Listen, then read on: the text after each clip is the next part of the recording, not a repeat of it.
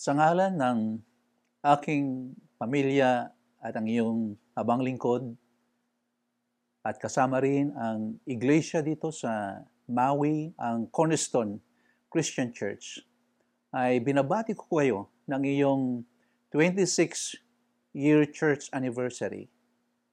Tunay na tagumpay po ang pagpapalaganap ng salita ng Diyos at ako'y nagagalak na ako'y parte sa tagumpay ng gawain po ng ating iglesia dito po sa dako ng Imus City, Cavite. Kaya ulit, binabati po ko kayo ng maligayang anibersaryo po ng ating iglesia dito sa dako ng um, uh, Imus. At ako'y nagagalak na makita ko kayo ulit sa pamagitan po ng uh, teknolohiya na meron po tayo ngayon. Bagamat tayo po ay nakakaranas ngayon ng pandemya.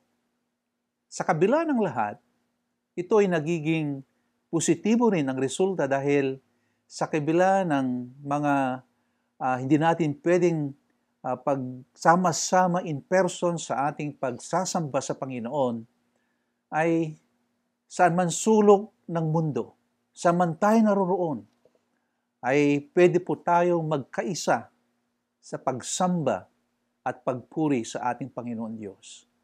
Kaya sa araw na ito ay talagang tagumpay po at naging positibo po itong COVID-19.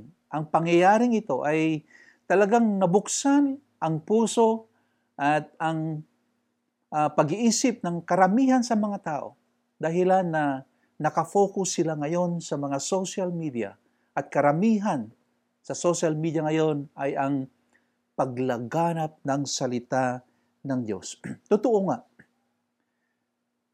nang sinabi ng ating Panginoong Heso Kristo, nung tinanong ang kanyang mga alagad, ang kanyang mga apostol, tungkol sa mga uh, sinyales, mga signs na siya ay darating na maguli. Alam niyo, ang sinabi niya po rito sa libro ng Mateo, sa Kabanata 24, sa talataang 14. And I will read to you in English, ito ang sabi niya, And this gospel of the kingdom will be preached in the whole world as a testimony to all nations, and then the end will come. Hindi kaya nangyayari na ito? Pwede pa kaya nating sabihin na tayo po ay nasa mga huling araw na bago dumating ang ating Panginoong Yesu Kristo? Napakaganda po ang nangyayari ngayon. And I take this opportunity to invite and acknowledge ang ating mga kaibigan, ang ating mga panauhin, mga friends po natin, na sila'y nakikibahagi ngayon sa pagdiriwang uh, ng anibersaryo ng church. Na kayo sana po ang aking panalangin ay pagpalain kayo ng Diyos. At sa nawa itong araw na ito ay mabuksan ang iyong kaisipan, mabuksan ang iyong puso sa ating mapapag-aralan. Ang tema na ibinigay sa akin na aking uh, i-share sa inyo ay tungkol po sa sa sabi sa English, sharing Christ with Christless culture. Ang pagpabahagi po ng salita ng Diyos sa mga taong hindi pa nakakilala kay Kristo bilang Panginoon at tagapagligtas. Ito po ay nahango sa libro ng mga gawa ng mga apostol sa chapter 17, the entire chapter of Acts. Pero meron lang akong isang bagay na bigyan pansin sa ating pag-aaral ngayon. At ang background ng ating lesson ngayon, ito po yung second missionary journey ni Paul kasama po niya si Silas. At sila'y pumunta sa Thessalonica. At ito ang background ng ating lesson sa chapter 17. Na ang kanilang pagpunta sa, sa Thessalonica, may mga tatlong uh, lugar maliban sa Thessalonica sa chapter 17 ang kanilang pinuntahan at dito natin makita at ihambing ang mga ugali ng mga tao sa kanilang pinuntahan na pwede po natin din i-apply sa sitwasyon natin ngayon. Kung paano natin i-adjust ang ating mga sarili sa mga iba't ibang mga sitwasyon kung tayo po'y nangangaral ng salita ng Diyos. Dahil iba-iba ang response ng mga tao at iba-iba rin ang ating approach sa mga tao. At, at dito natin makita, mapag-aralan kung paano hinarap ni Apostol Pablo at sa kanisilas ang mga hamon ng pag, pagpapalaganap ng salita ng Diyos. Una sa lahat, nung sila'y pumunta sa Thessalonica, ito po ay nasa chapter 17 verses 1 to 10 ng Book of Acts. Kasama ito ni Pablo si Silas. At nung sila'y pumunta doon, ang response ng mga tao ay ayaw nila tanggapin ang salita ng Diyos. Ang hirap po, ano po? Ayaw na ayaw po nila tanggapin. Ang nangyari po dito, ang sabi po ng Biblia sa tatlong sunod-sunod na Sabado, yung Sabat, ang kaugalian po ni Apostol Pablo ay pupunta po sa sinagoga. At dito niya tinake yung opportunity para ipangaral ang salita ng Diyos sa sunod-sunod na Sabado sa loob ng sinagoga. At ano po nangyari? Ipinangaral po lamang niya ang katotohanan at hindi po siya nag-rely sa kanyang talino at ang kanyang galing. Maraming mga opposition, maraming katunggali po ni Apostol Pablo. Pero po siya tumayo na matatag. Hindi po siya natakot. Dahil ang sabi ng Biblia, ang tulong na Apostol Pablo ay walang iba kundi ang banal na Espiritu ito pong mabasa po natin sa 1 Thessalonians chapter 1 verses 5 to 6. Ito ang sabi sa English. For when we brought, meaning sila ni Pablo at saka ni Silas, when, for when we brought you the good news, it was not only with words, but also with power, for the Holy Spirit gave you full assurance that what we said was true. And you know of our concern for you from the way we live. When we were with you. So you received the message with joy from the Holy Spirit. And in spite of the severe suffering it brought you, in this way you imitated both of us and the Lord. Sa makatuwid, ang pagtanggap ng salita ng Diyos ay sa tulong lamang ng banal na Espiritu.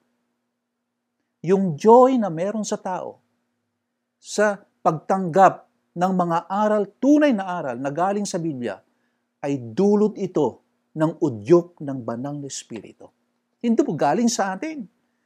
Sa pamagitan lamang ng tulong ng banal na Espiritu at ganun din sa nangangaral.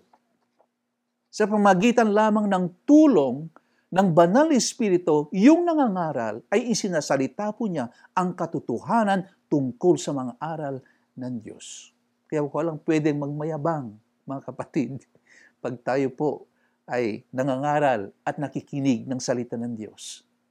Dahil walang magaling sa atin kung walang banal espiritu. At hindi rin po natin natatanggap yan kung hindi natin buksan ang ating puso sa udyok ng banal espiritu. So ito po, mga kapatid, ang nangyari sa Thessalonica. Maraming opposition, ayaw nilang tanggapin ang salita ng Diyos, ngunit sa tulong ng Banal Espiritu, naging matatag, maging matalino si Apostol Pablo sa kanyang pangangaral at hindi siya bumitaw. At ganun din sa mga tao na nakinig sa kanya. Pero tingnan ninyo, nandito lagi si Satanas at ang kanyang mga kampon. Na nandun sila lagi na humahad lang sa salita ng Diyos.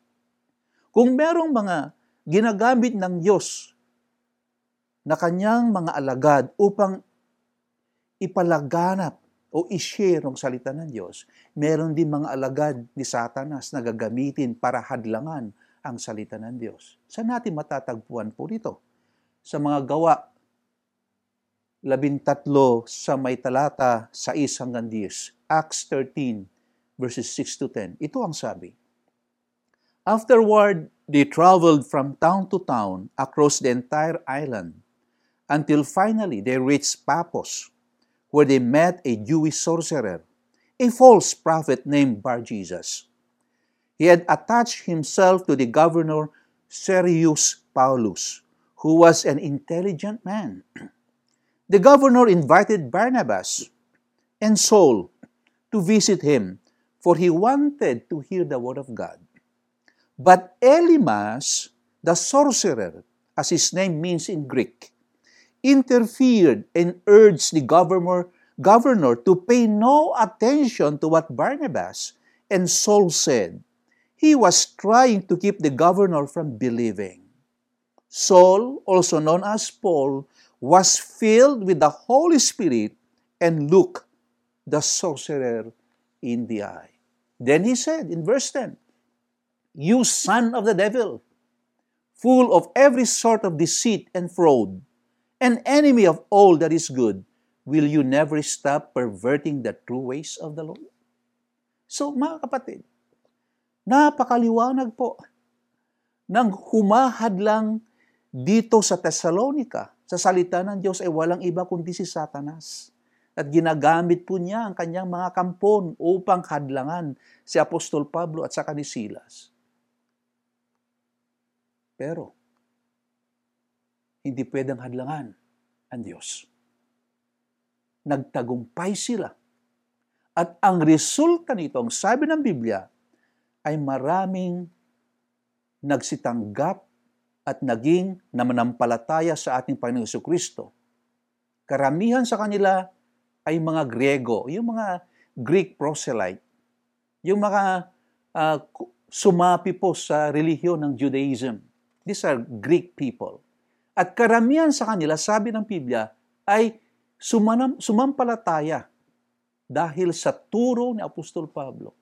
At maliban doon, may meron din mga ilang mga Hudyo na uh, naniwala at tumanggap. At hindi lamang yan.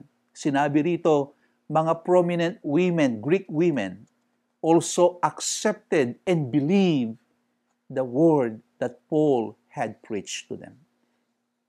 So ano nangyari? Galit si Satanas. Kaya yung mga Hudyo, sabi dito, nainggit sila sa nangyari. Nainggit sila. So, pinuntahan nila yung mga tambay doon sa marketplace. At ginamit sila para gumawa sila ng fake na gulo, yung riot. Para ano? Guluhin nila si Apostol Pablo at si Ginisilas at ito, talagang iprovoke nila ang buong bayan para sila ay mabilanggo at magpatuloy ang kanilang hangarin na mahadlangan ang salita ng Diyos. Pero nagtagumpay po sila mga kapatid. Hindi po. Mga bagong uh, nanampalataya, mga bagong kristyano ang kanilang ginawa, itinago po sila. At nung kinakabihan, ang nangyari, sila'y inil, ano, inilabas. Kumbaga, uh, isinama sila, itinakas sila at sabi na punta kayo sa Berea. So ito yung pangalawang lugar na ating uh, pag-aralan dito sa Acts 17. So maliban sa Thessalonica na ayaw tanggapin ang salita ng Diyos pero nagtagumpay ang salita at gustong guluhin at ipakulong sina Pablo at sa ni Silas, ang nangyari mga kapatid, sila'y tumakas at pamunta sila sa Berea. At ano naman sa Berea mga kapatid na nangyari? Sa Berea naman, sa Acts 17, 11 to 12, makita po natin na bukas ang kanilang pagtanggap sa salita ng Diyos. Wow, napakaganda po. Basahin natin po sa verses 11 and 12. Ito pong sabi sa English. And the people of Berea were more open-minded than those in Thessalonica. And they listened eagerly to Paul's message They searched the scriptures day after day to see if Paul and Silas were teaching the truth. As a result, in verse 12, many Jews believed, as did many of the prominent Greek women and men. Napakaganda po dito. dahil tinanggap po nila ang pangangaral po ni Apostol Pablo. At pagkatapos na nangaral si Apostol Pablo, ang kanilang ginawa ay sinaliksik po ang salita ng Diyos. Yung sinasabing scripture doon, hindi po yung Biblia kasi wala pang naisulat doon. Hindi pa tapos ang New Testament. Kundi ang scripture ang sinasabi po doon ay ang lumang tipan.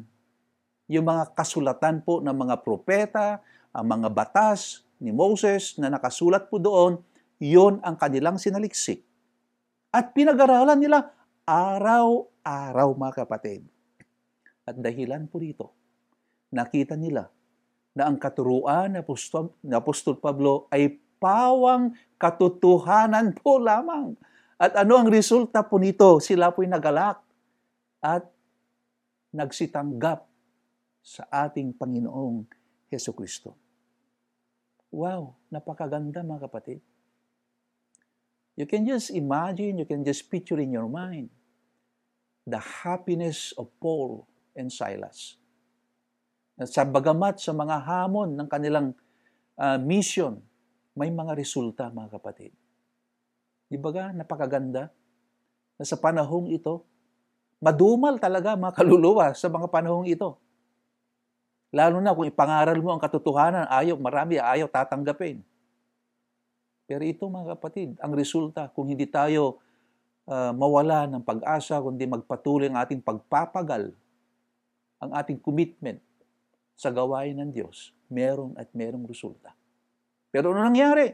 Nabalita na naman ito ng mga taga Thessalonica at nagpadala si Satanas ang kanyang mga kampon para gawin ulit ang kanilang ginawa doon sa Thessalonica. Pero mga kapatid, bago sila magtagumpay ang kanilang hangarin. Itinakas ulit si Pablo at saka ni Silas at dito sila ano, umalis papuntang Atina. At dito sa Athena, ito yung gusto kong bigyan ng pansin sa ating mensahe sa araw na ito. Dahil sa Athena, sa chapter 17, 16 to 34, pinagtawanan nila ang salita ng Diyos. Una, hindi tinanggap. Pangalawa, tinanggap. Pangatlo, pinagtawanan. Tingnan natin kung ano yung tingnan natin kung ano yung reaksyon o ang ginawa ni Apostol Pablo dito sa Atina. Siya ay pumunta, pinag-aralan niya ang siyudad ng Atina. This is a very, very important uh, place in Europe, especially during the time of Enlightenment.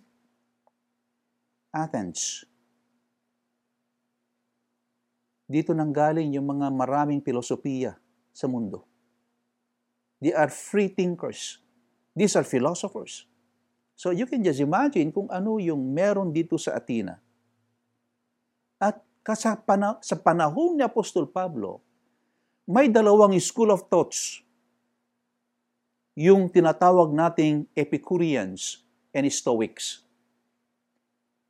So, una sa lahat, ito yung makakaharap ni Apostol Pablo sa kanyang pangaral, yung mga pilosopo. First, Stoics. Ano yung mga Stoics, mga kapatid? Ito yung mga taong, mga pilosopo, na binibigyan nilang halaga ng personal discipline at self-control. Ito ang kanilang uh, main goal.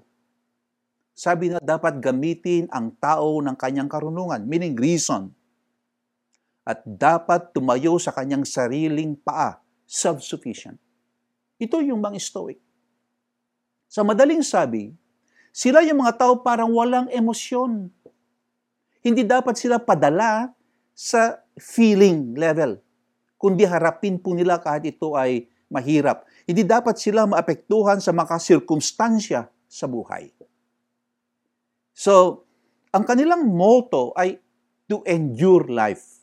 Ito yung mga Stoics. Sa makatuwid, hindi nila kailangan ang Diyos. Although, naniniwala sila ng Diyos pero hindi yung personal na katauhan ng Diyos. Kasi ang kanilang paniniwala ay Sila yung mga taong naniniwala na ang buong sanlibutan, the entire universe is God. Hindi sila naniniwala na ang, ang sanlibutan ay nilikha ng Diyos. Kundi ang Diyos ang nagbigay lang ng uh, order. Siya lang nagbigay ng uh, yung, yung batas, but not God Himself because the entire universe sa kanilang paniniwala ay Diyos. And we are part of that. So, ito yung paniniwala ng mga panteismo. Ito yung mga Stoics.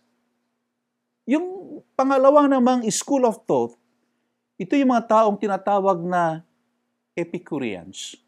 At ano naman sila mga kapatid? Sila yung mga atheists. Hindi naniniwala sa Diyos. Everything dito sa mundo, sabi na, ay bagay. Sila ay materialist. Puro bagay. Wala silang ibang hangarin sa buhay kundi ang ano, kasiyahan yung pleasure. Ito yung ito yung goal ng mga Epicureans. Gusto nilang malaya sa anumang klase ng sakit, yung pain, at saka problema, your anxiety. So dapat wala yon. Although, ang buhay sabi nila ay dapat balanse. Ngunit ang kanilang pinaka-main goal pa rin ay yung kasiyahan, yung pleasure. At ang kanilang motto is to enjoy life. So ito, yung dapat harapin na Apostol Pablo sa kanyang pangaral sa Atina. At ang gustong ipaliwanag ni Apostol Pablo na ang isang tao ay pwede lang mabuhay sa pananampalataya sa Diyos sa pamamagitan ng kanyang pagtanggap sa anak ng Diyos. Walang iba kundi ang ating Panginoong Heso Kristo. So that is the main focus of, the, of Apostle Paul. That the life of anyone to become faithful, to become closer to God, is only by faith, committing your life by faith to His Son Jesus Christ who has risen from the dead. So ito mga kapatid, gusto kong bigyan pansin yung mensahe ni Apostol Pablo sa Thessalonica sa mga taong walang Kristo. So ito rin ang dapat po natin bigyan ng pansin. Ang una niyang uh, inexplain sa mga tao ay ang kadakilahan ng Diyos bilang manlilikha. God is the creator of the universe. Di ba? Kalaban na ito ng mga uh, Stoics. God is the creator of the universe. Anong sabi sa verse 24? He is the God who made the world and everything in it. Since He is Lord of heaven and earth, He doesn't live in a man-made temples. Napakaliwanag mga kapatid. Alam niyo, nung, nung, nung ako'y nag-aaral sa kolehiyo, nung kumukuha po ako ng philosophy, ito rin ang tanong na gustong sagutin ng tao. Tatlong tanong na hinarap ni Apostol Pablo. Una, saan ako nanggaling?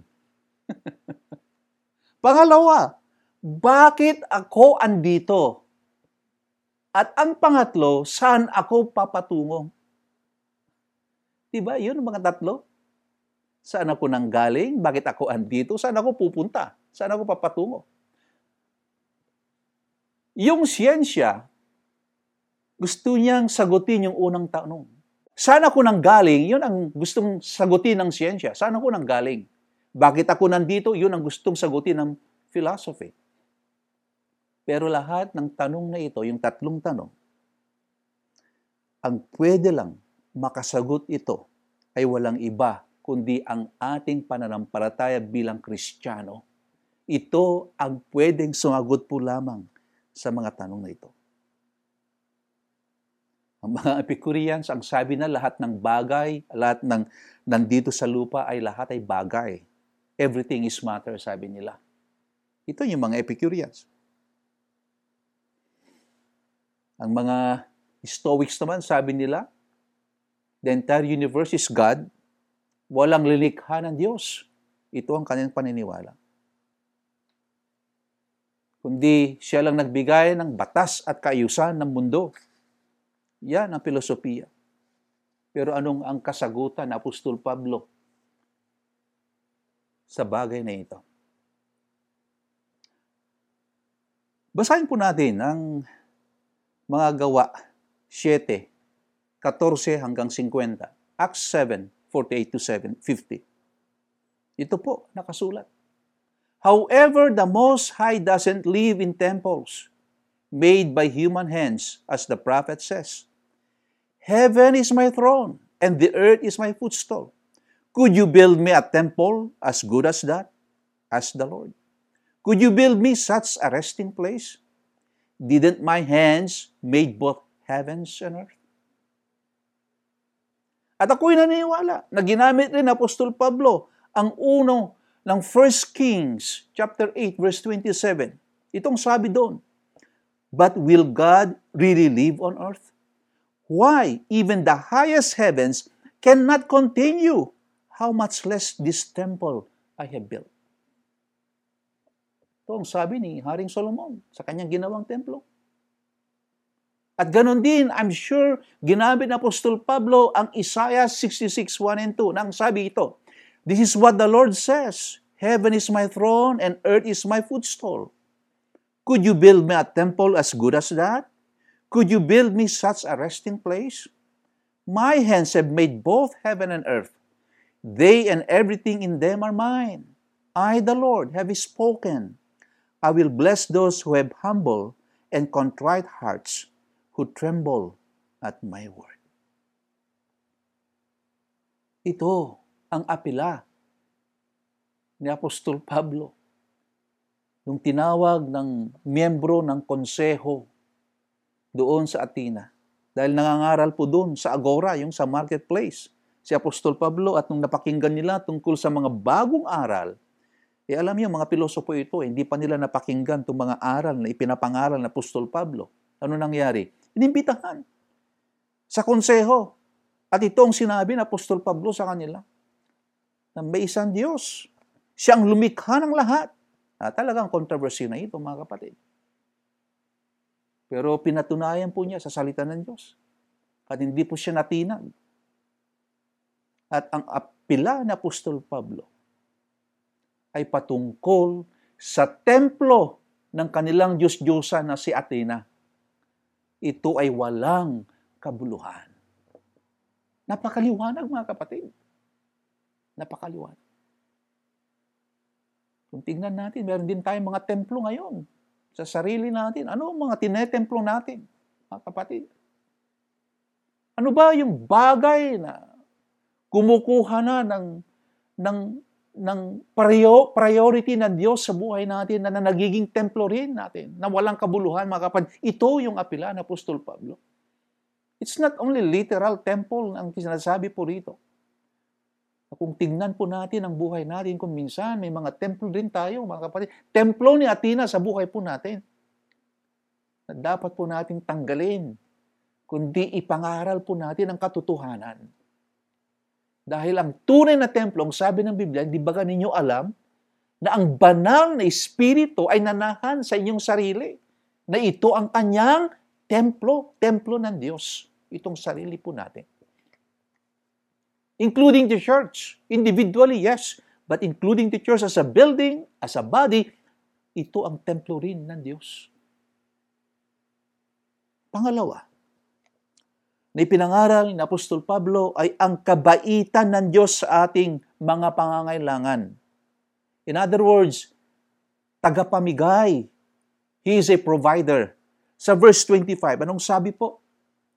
And human hands can serve His needs, for He has no needs. He Himself gives life and breath to everything, and He satisfies every need. Ito ang kasagutan ni Apostol Pablo sa mga taong akala nila walang Diyos. Doon sa mga taong nagdidepend lamang sa kanilang mga sarili, ang kanilang katalinuhan, ang kanilang kakayanan. Kaya ang nangyayari, nandun na yung tinatawag nating pagpapaimbabaw, yung pride. Kaya ito yung, ito yung kasagutan ni Apostol Pablo sa mga tao.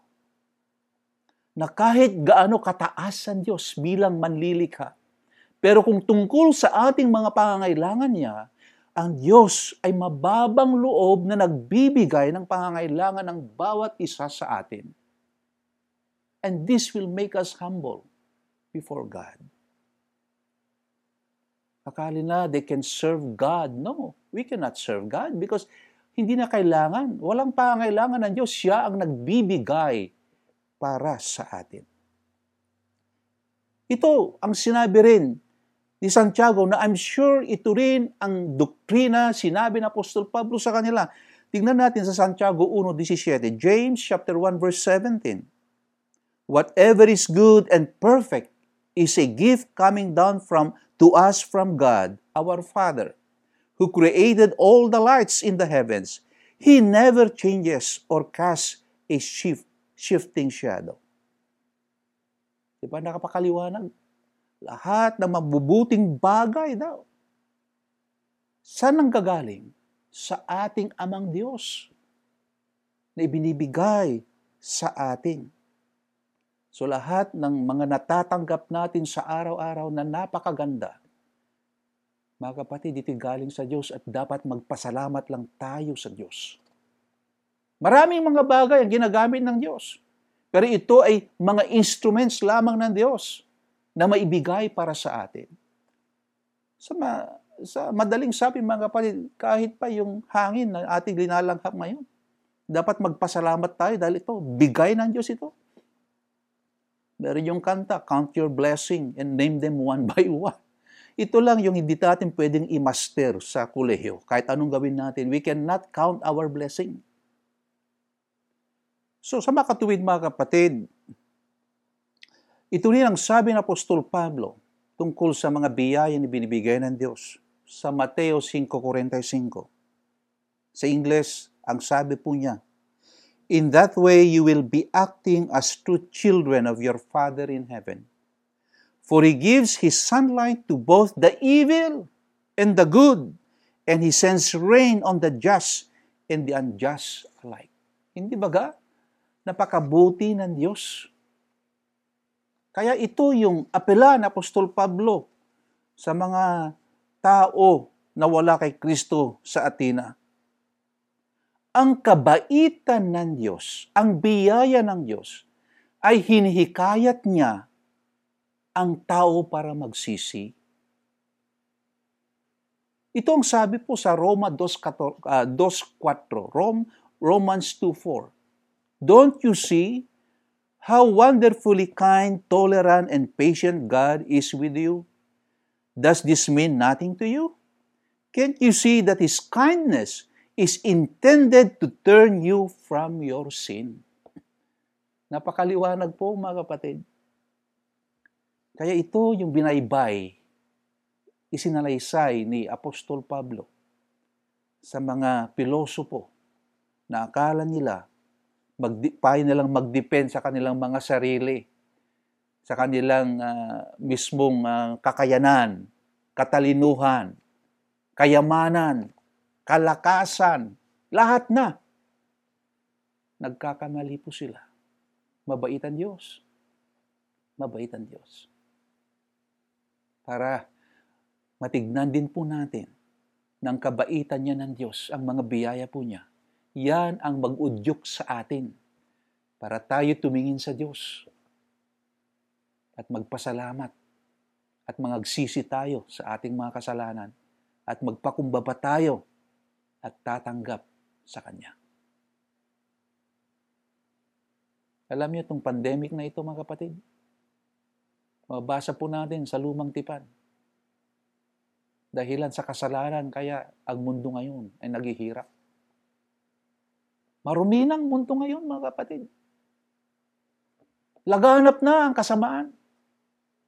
At ako'y nagpapasalamat dahil sa pandemyang ito, bumaba ang rate ng kasamaan. Maraming nakikinig sa salita ng Diyos ngayon. Yung dating hindi nakikinig sa radyo, hindi nanonood sa telebisyon, yung mga hindi nag ng church. Tingnan niyo mga kapatid. nakaka na sila ngayon dahil sa ating virtual uh, service. Minsan, may nakatagpo nga ako. Gustong gusto po niya ng in-person. Yan palagi yung sinasabi. Pero nung wala bang pandemic, mahirap po makita si church. Pero nung meron ng pandemic at virtual na lang, sabi niya sana in-person tayo. Eh talagang ganitong ugali ng mga tao mga kapatid. Kailan ba natin matuto? Kailan ba matuto ang tao na magpakumbaba at makita ang kabaitan ng Diyos para tayo magsisi? Naway, ito ang isang lesson na makita po natin sa pangaral ng Apostol Pablo sa mga taong walang Kristo sa buhay po nila. Ang pangatlo, ang kaharian ng Diyos. Ito ang sinay, ito ang inexplain Apostol Pablo sa mga pilosopo. Ang kaharian ng Diyos bilang tunay na hari. Sa 26 to 29, sa chapter 17 ng Acts, itong sabi po sa wikang Ingles. From one man he created all the nations throughout the whole earth. He decided beforehand when they should rise and fall, and he determined their boundaries. His purpose was for the nations to seek after God and perhaps feel their way toward Him and find Him, though He is not far from any one of us. For in Him we live and move and exist. As some of your own poets have said, we are His offspring. And since this is true, we shouldn't think of God as an idol designed by craftsmen from gold or silver or stone. Napakaganda, napakaliwanag. Maraming mga Diyos-Diyosan sa Atina. Kaya, na, kaya nagtaka si Apostol Pablo nung siya ay uh, pinuntahan niya at binisita niya. He has an urge, a bird's eye view. Nung tinignan niya kung ano ang Atina, wow, napakaraming mga rebulto, maraming mga Diyos-Diyosan. Ay galit ang Diyos, mga kapatid ang pagsasamba sa mga kahoy, sa mga bato, sa mga kung ano-ano mga nilalang ng Diyos na ginagawang Diyos-Diyosan. Galit ang Diyos dito. At isa sa mga bagay na gusto ko rin bigyan ng pansin, ang mga Griego, as you study their history, ang akala nila, sila yung pinakamataas na lahi sa buong mundo. They thought they have the uh, a, a special race. So different from the rest of humanity. Sila lang yung mataas na uri ng lahi. At sinasamba din nila ang kanilang lupain na ito ay, they revere it as a gift of God to them. ito yung kinorek na Apostol Pablo sa kanila mga kapatid. Ano ang kanyang apila sa kanila? Kung gusto natin maging anak ng Diyos, Itong apela ng Apostol Pablo. Ito ay makamtan lamang natin sa pamagitan ng pananampalataya at wala ng iba sa anak ng Diyos. Ang pagtanggap natin kay Kristo bilang ating Panginoon at tagapagligtas sa pamagitan lamang ng pananampalataya. How can we receive yung grace na sinasabi po rito? Mga kapatid, wala nang iba yung pananampalataya sa anak ng Diyos. Ito ang wala sa mga taong wala kay Kristo. Kailangan natanggapin nila ang katotohanan ito.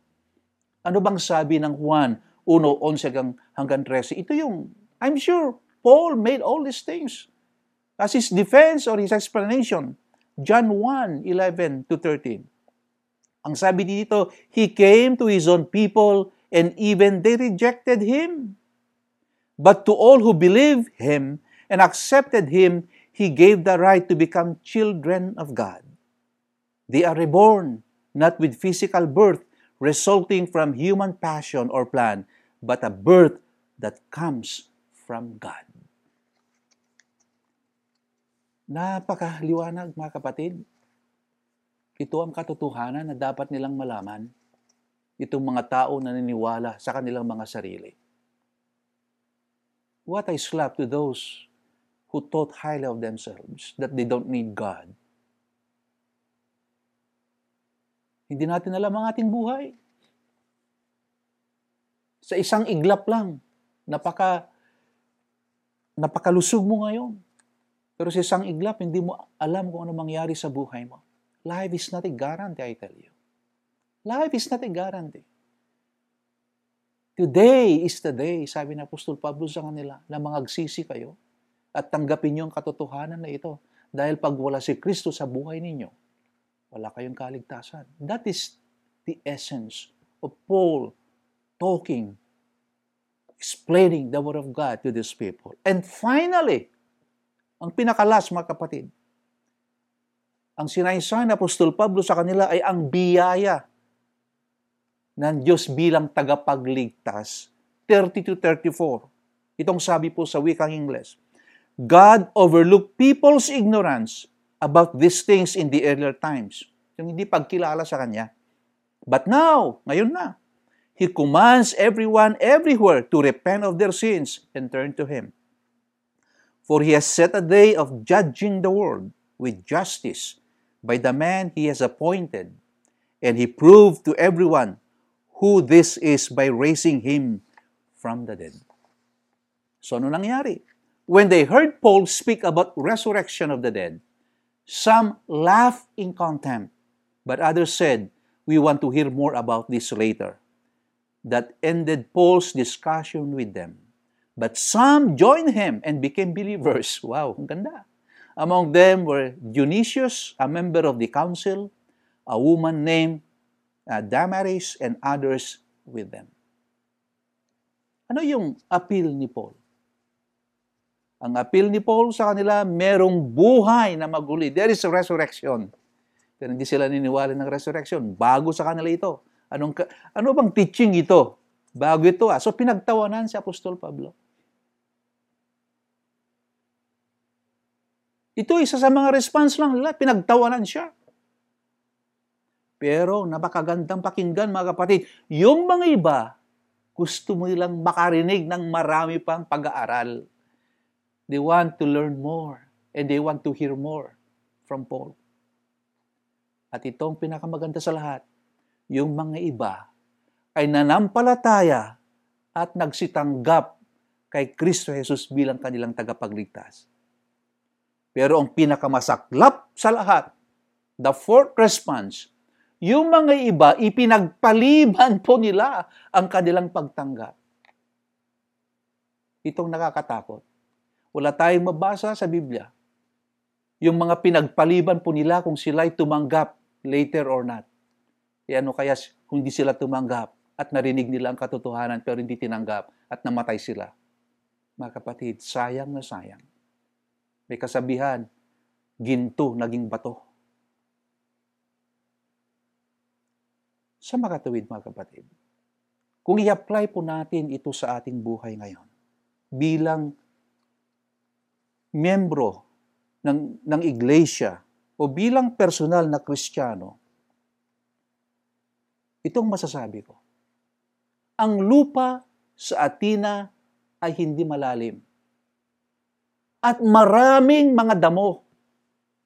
Pero isang bagay na makikita po natin, Bagamat hindi malalim ang lupa at marami mga damo, meron pa rin iilang ani na maani. Isn't it? Though it is, you can, the soil is not good, and there are many, many grass, there is still, what? We can still reap something out of it. Napakaganda po. Ito ay isang challenge sa church. Challenge para sa atin lahat. Naway matanggal yung sa kaisipan nating lahat. Yung padamihan na miyembro. Hindi yan ang puntos eh. Yung padamihan ng miyembro. Kundi ipangaral ang katotohanan. Dahil ang katotohanan, sabi doon, marami ang dadaan sa maluwang na gate. Pero kukunti lamang yung papasok sa makitid na daanan. So it's not how many, but the issue is are we teaching the truthfulness of the Word of God? It is not us to convince them, it is God who will add them to the church. Our responsibility is to teach the truth without fear, without compromise. Hindi yung gustong magpapakinggan ng tao ang ating ipa, ipangaral, kundi ano ang sinasabi, sinasalita ng Diyos ang dapat natin ipangaral. Masakit man o hindi, kailangan nagawin po natin mga kapatid na ipangaral ang katotohanan. Yung mga iba, gumagawa sila ng maraming gimmick para dumami lang po sila. hindi po totoo po. Hindi po maganda po yun mga kapatid. Hindi gimmick po ang dapat natin gawin. Kundi pangaral ang katotohanan. Ito ang pinakamahalaga. Pangatlo, kung gusto po natin i-share ang salita ng Diyos sa mga lugar na wala pang Kristo, naway ipamuhay din natin ang tunay na aral sa tunay na pamumuhay natin. May kasabihan, walk your talk. Hindi lang sa kagalingan. Kahit nga mga isang mga aral, eh, pinakamagaling na sa buong mundo. Pero yung buhay naman niya, eh, kabaliktaran naman sa kanyang pinangaral. What's the use? It must go. Yung teaching, yung pangangaral at yung pamumuhay dapat magsabay. Let's let's walk our talk. Kung gusto nating maibahagi ang salita ng Diyos. At ang panghuli na gusto kong iwanan sa inyo mga kapatid, ang pagbabahagi ng salita ng Diyos ay bagay na bigyan po natin ng malalim na pag-iisip. Are we contributing to the mission of the church? Let's, let's have a spiritual dissection of our life. Sa ating pagbibigay, Are we contributing to the cause of the church mission? Kung kaya natin magmerienda ng napakarangya, pero pag sa gawain ng iglesia na, eh, ayaw na natin magbigay. Hindi naman ganon. Ang pagbibigay ay galing sa puso. Pero nandun sana yung concern po natin, lahat, na hindi lang sa pera, kundi yung panahon natin, yung oras natin, at yung kakayanan natin, kung kaya po natin. Physical, hindi lang si pastor, hindi lang yung manggagawa sa church, sila nagpupukpok sa gawain ng church, sila nang pumupunta lang, yung mga iba sitting pretty, wala ba, nagbigay na ako ng aking kapo, nagbigay na ako ng offering, bahala na sila. Hindi ganun mga kapatid. Meron tayong bahagi. Kung ganito ang naranasan ni Apostol Pablo at ni Silas, ni Barnabas at mga ibang apostoles, na ibinigay nila, ibinuhos po nila ang kanilang buhay sa pangangaral ng salita ng Diyos, ano ang ating bahagi rin bilang kasama, bilang kabahagi sa gawain ito. We can only succeed to share the Word of God to a Christless culture if we do our part. There should be a commonality among us to hold hand in hand with one purpose and one goal to accomplish that mission. At ang konklusyon ko ito po, ang isang kaluluwa na nangagsisisi ang nagsitatanggap sa ating Panginoong Yesus bilang kanyang Panginoon at tagapagligtas ay katumbas ng buong sanlibutan. Yung isang kaluluwa po lamang na nagsisi at nagsitanggap sa ating Panginoon Kristo ay katumbas ng buong sanlibutan. Saan po natin matatagpuin yan? Sa Lucas 15.10, itong sinabi po sa wikang English. In the same way, there is joy in the presence of God's angels when even one sinner repents. Ulitin ko po. In the same way, there is joy in the presence of God's angels when even one sinner repents. Napakaganda. Napakabuti po, Panginoon, sa atin. Inuulit ko po, sa pangalan po ng aking pangil, pamilya, sa aking sarili, at ang iglesia po ng Maui, yung Cornerstone Christian Church, ay binabati po kayo, kayo ulit ng maligayang 26 anniversary ng iglesia ng da, da, dito po sa dako ng Imus, Cavite. Mabuhay kayo mga kapatid. Let's keep fighting the good fight of faith. Mabuhay po tayong lahat. Purihin ang Panginoon. Maraming salamat po.